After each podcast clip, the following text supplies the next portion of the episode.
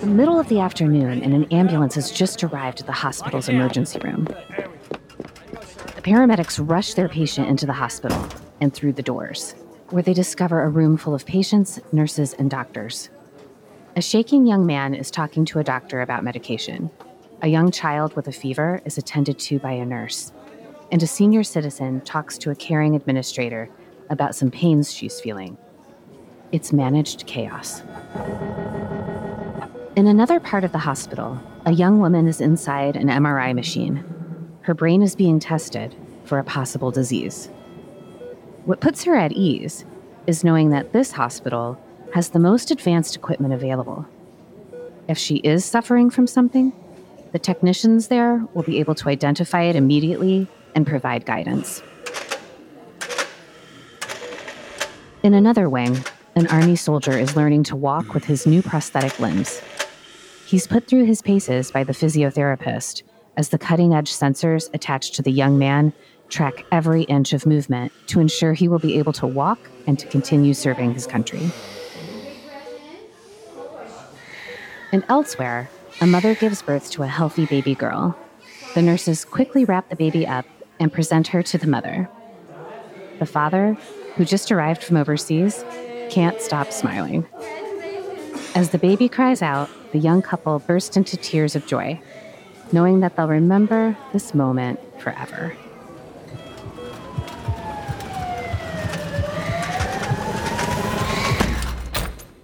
Scenes like this play out at hospitals across the United States and overseas every minute of every single day.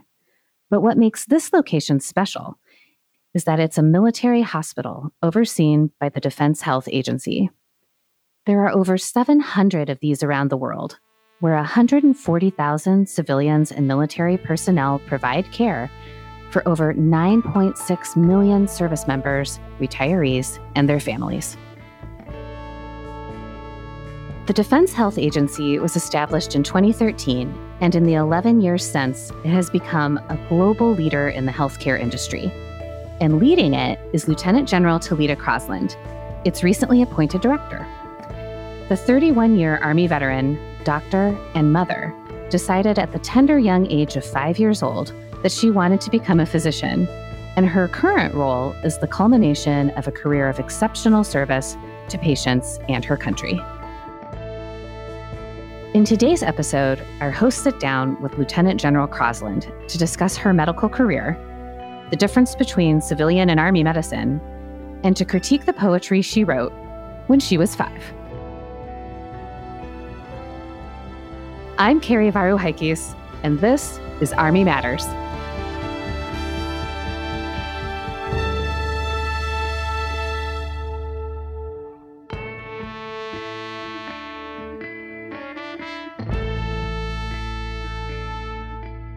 Hello, everyone.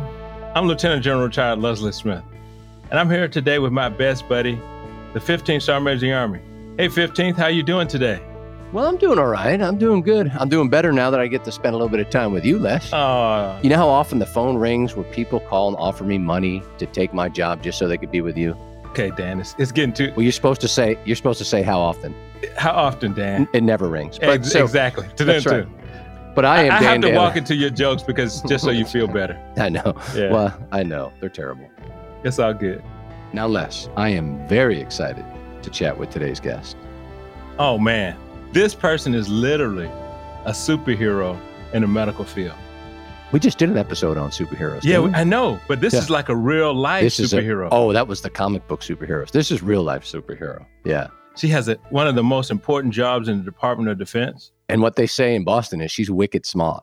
She wicked smart? Wicked smart. But, but yeah. you know, I heard that she was the baddest woman in the Army. That's what I've been told too. Yeah. I've been told too. Ladies and gentlemen, please help me welcome our guest today, Lieutenant General Telita Crosland. Telita, how are you doing today, ma'am?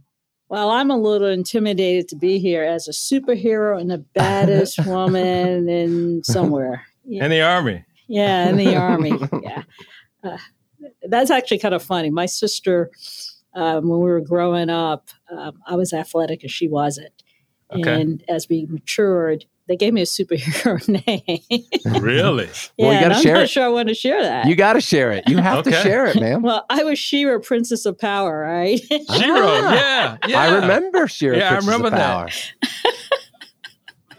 So we don't plan this stuff to lead it; it just happens. Okay. Just, uh, So we That's just said it, and then you just confirmed it. Thank you very Wow. much. and I and I just tweeted it. Yeah, oh, thanks, that's amazing. yeah. And and so your former boss that you worked be- before before you became a three star general yourself, Scott Dingle, referred you to as the baddest woman in the army in January 2023. So what do you think about that comment?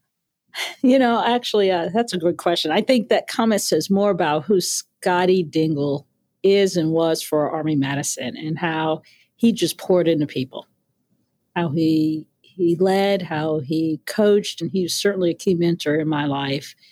Uh, and if you actually looked at our bios, what you would see is Telita Crosland riding back on the coattails of Scotty Dingle um, from the time I was a general officer.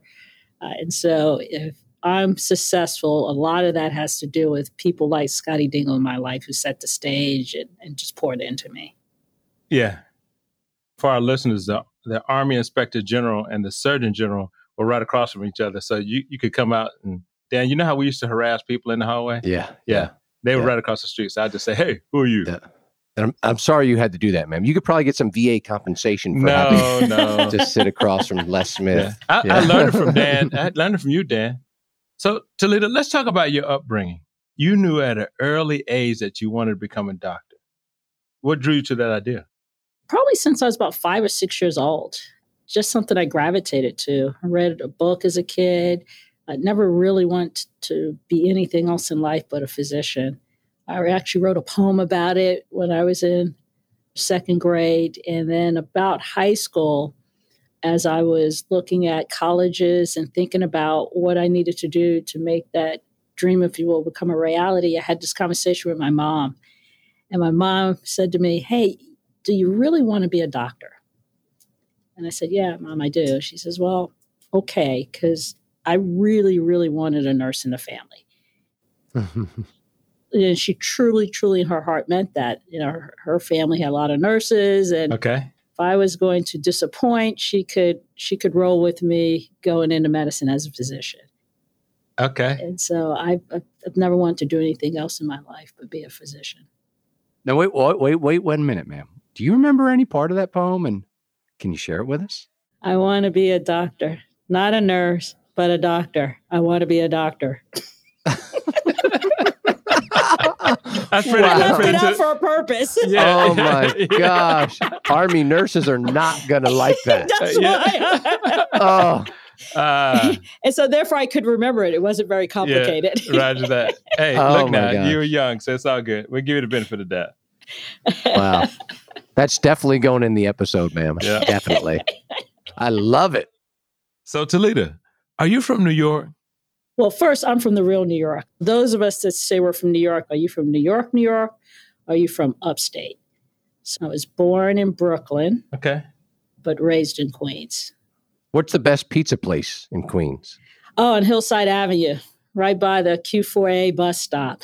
Every New Yorker's got their favorite. Yep, pizza yep. place. It's right Yeah. behind the bus stop. Yeah.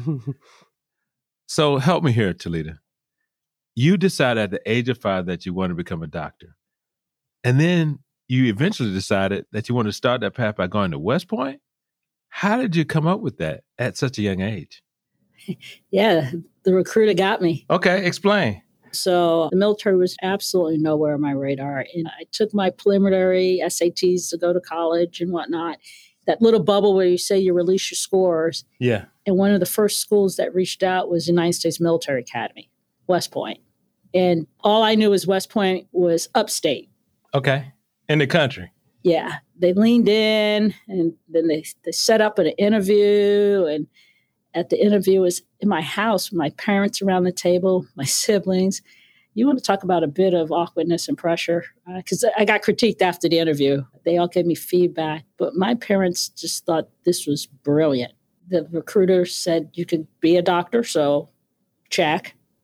It's world class education, check. And you have a sister who will be in college at the same time as you are. So, from my parents' perspective, check. And then I went up to West Point and I was enamored too. So, what, what got you? Was it the uniforms? Was it the buildings? What was it? It was the team. It was all of the plebes. They just bonded. They were working together. They were doing stuff. They were they were proud. Uh, they were focused. The education was good. I left them going, I could do this, and if not, I'll leave. That's literally what I thought. I'd just leave. Did anyone in your family serve in the army or in the military? My dad's uncle was in the Air Force, but I didn't know that till I was in academy. Really? If you look at the era he was in, the African American communities didn't necessarily see the military as of a way up and to get something from it, if you will, that will advance the quality of your life, be part of a team. It's something you know, they drafted into it. And so it wasn't something our family particularly embraced. So what's your your favorite moment of medical school? I don't know if that's a fair question to ask, but we'll ask it anyway. Oh, wow. There were a lot of good moments. I think probably one of the first times we got to go see a patient at the bedside. I was still a first year medical student, and I went to the Uniform Services University in Bethesda. And right up the street is then it was Naval Medical Hospital, but Walter Reed National Military Medical Center. And I went up there and we would walk up with our black bags and feeling very doctorishly. And I was at the bedside of a patient and I was doing an exam. And I didn't have any tongue depressors in my black bag, but there were these things that looked like a popsicle stick, right? And so I said, okay, I'll just use that as a tongue depressor. And I took it out, and the patient who had been in the hospital for a couple of days. She looked at me she says, "Oh, you're going to use the thing for steering stool." and I didn't know that. and the patient had to tell you. Uh, At which point, I put the stick down and I went out the room and I got a, a, pro, a proper tongue depressor oh and came gosh. back. uh, that's that's pretty good. So teaches you humility. yeah, it does. Yeah, and it's and it's also that you can laugh at yourself too. What was your most challenging moment at medical school? Um, gosh, um, at the end of my second year, my mom passed away from lung cancer. I didn't take much time off from school. Eustis was very accommodating and allowed me, and I was from New York, and I would go home on long weekends and so forth.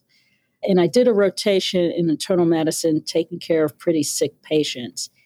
And at one point, the preceptor was getting on me about a patient, and I just teared up. And he didn't understand that for me, that patient hit a chord because they were critically ill, like my mom had just been. And, and it was a tough time. You know, how do you keep driving on and moving on with something significant's happening in your life? How do you show up? How do you not fail? How she's not going to be there? But we got through that period with a lot of help from the team at Eustis.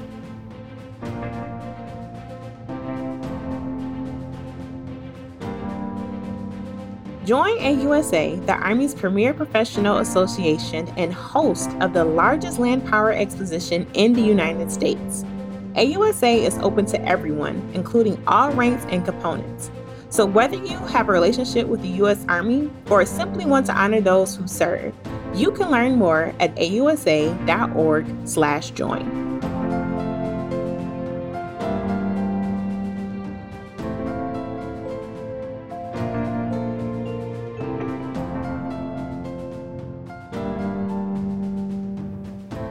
Welcome back to Army Matters. Now let's dive into your career a little bit. How do you think this experience of a physician in the Army differs from one of that in the civilian world?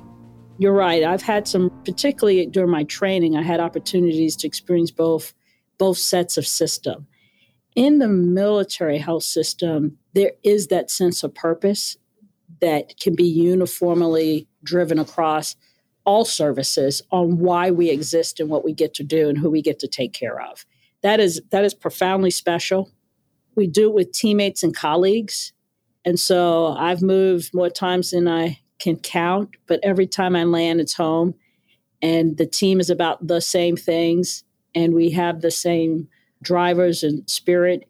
And then, as a benefit, the actual benefit itself, you know, we don't discharge our patients back to homelessness. Mm-hmm. right? Yeah. And some of my colleagues in the civilian sector actually have to do that. And so I'm also very grateful for being part of a system that our country values, that they resource such that we can take care of our 9.5 million beneficiaries, past and present. Yeah, I was a lifelong recipient of medical care from the military, which is the finest care myself and my family ever received. And now I'm a, a dual citizen of medical care. I mean, I, I use some civilian, but I always want to go back to the medical treatment facility because of what you just explained. Could you describe what were some of the toughest moments and how did you overcome them throughout your 31 year career? Yeah, I think my first crossroad for me was I finished my residency and I had in my mind what I wanted to do. Mhm. And then the Army had in their mind what I was going to do. They're pretty good at telling you that too. They are.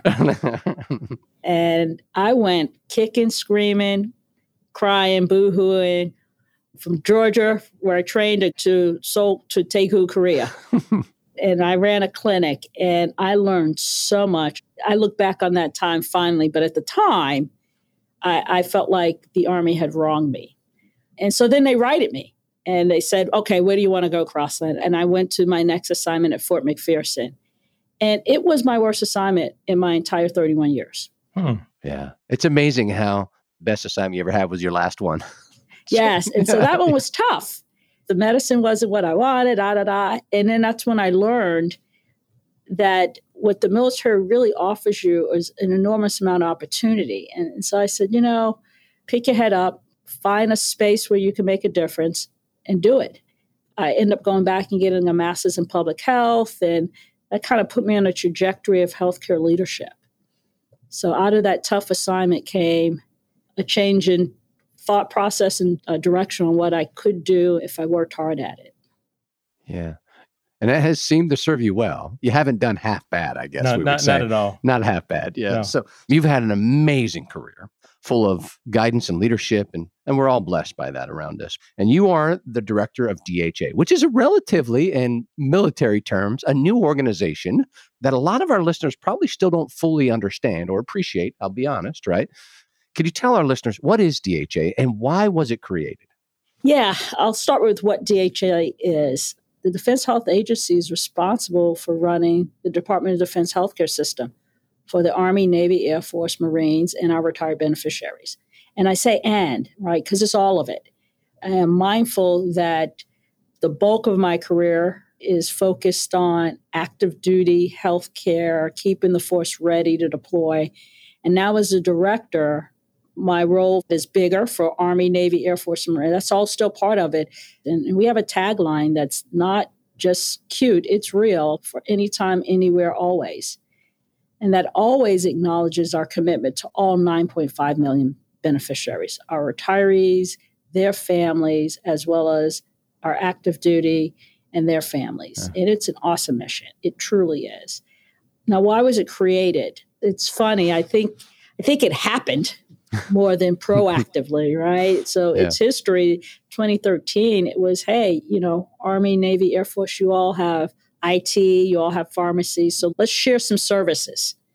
And then, as many of us know, in 2017, there was a, a significant seismic shift where the DHA's mission grew to run the healthcare system on behalf of the Department of Defense and in support of the services. And all the healthcare treatment facilities moved over to be administered by the Defense Health Agency. So, ma'am, how can the Army be a leader in medicine, not just in the services, but in our society, in our nation? Well, can, can I rephrase the question? Yeah, sure. Can you talk about how the Army is a leader in the Yeah. in medicine? Yeah, yeah. And so um, I'm going to blur both things, right? Because obviously I'm, I'm in the joint space. And having come from the Army and been shaped and mentored and coached and poured into, what you see is, is there's a bias to action in the Army, right? Uh, get comfortable with, I'm not going to have all the facts and let's move forward. And we saw that in the pandemic. And in doing so, I think we made a big difference on readiness. We demonstrated agility as new information would come in. We would learn to pivot and pivot pretty fast and pretty quickly, whether it was standing up the safe havens to receive Afghanis during a pandemic, whether it was moving resources across the various MTFs, whether it was partnering with the other services. I think what Army medicine and military medicine has for the nation is, is that when you focus on the mission and you prioritize what's best for the patients and you drive to that, you can affect change pretty dramatically, pretty quickly, and in a positive way if you're on the right trajectory. So, ma'am, I'm going to wrap it up with one more last question. So, I was taught as a young man from my family that there's three most impactful professions in a human being's life. That is a teacher, a doctor, and a mother. And you are two of those. So we've talked about you being a doctor. Could you tell us wh- what it means to be a mother and a little bit about your son and does he have any passion to serve?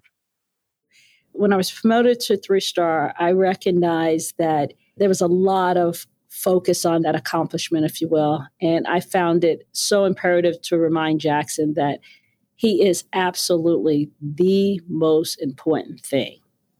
Um, the most significant role I have in this world is mother, is to raise a responsible, contributing, well adjusted human being.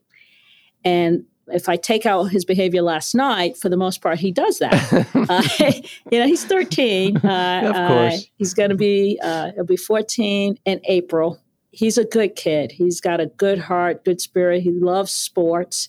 He's athletic, but he's not driven.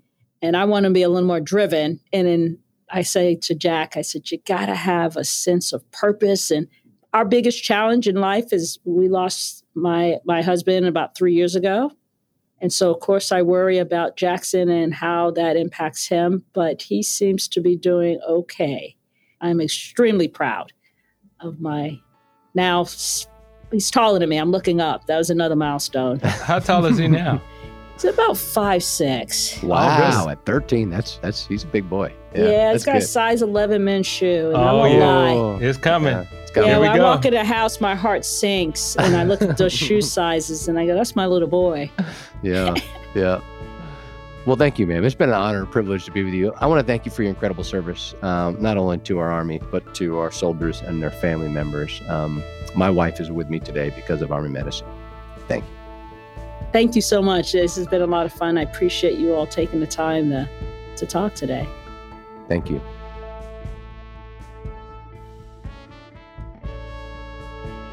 Last October, I roamed the busy exhibit halls of AUSA's annual meeting and spoke with a number of attendees, many of whom gave shout outs to members of the Army family that have made an impact on their lives. Here's one of them. My name is uh, Lieutenant Colonel Andy Anderson.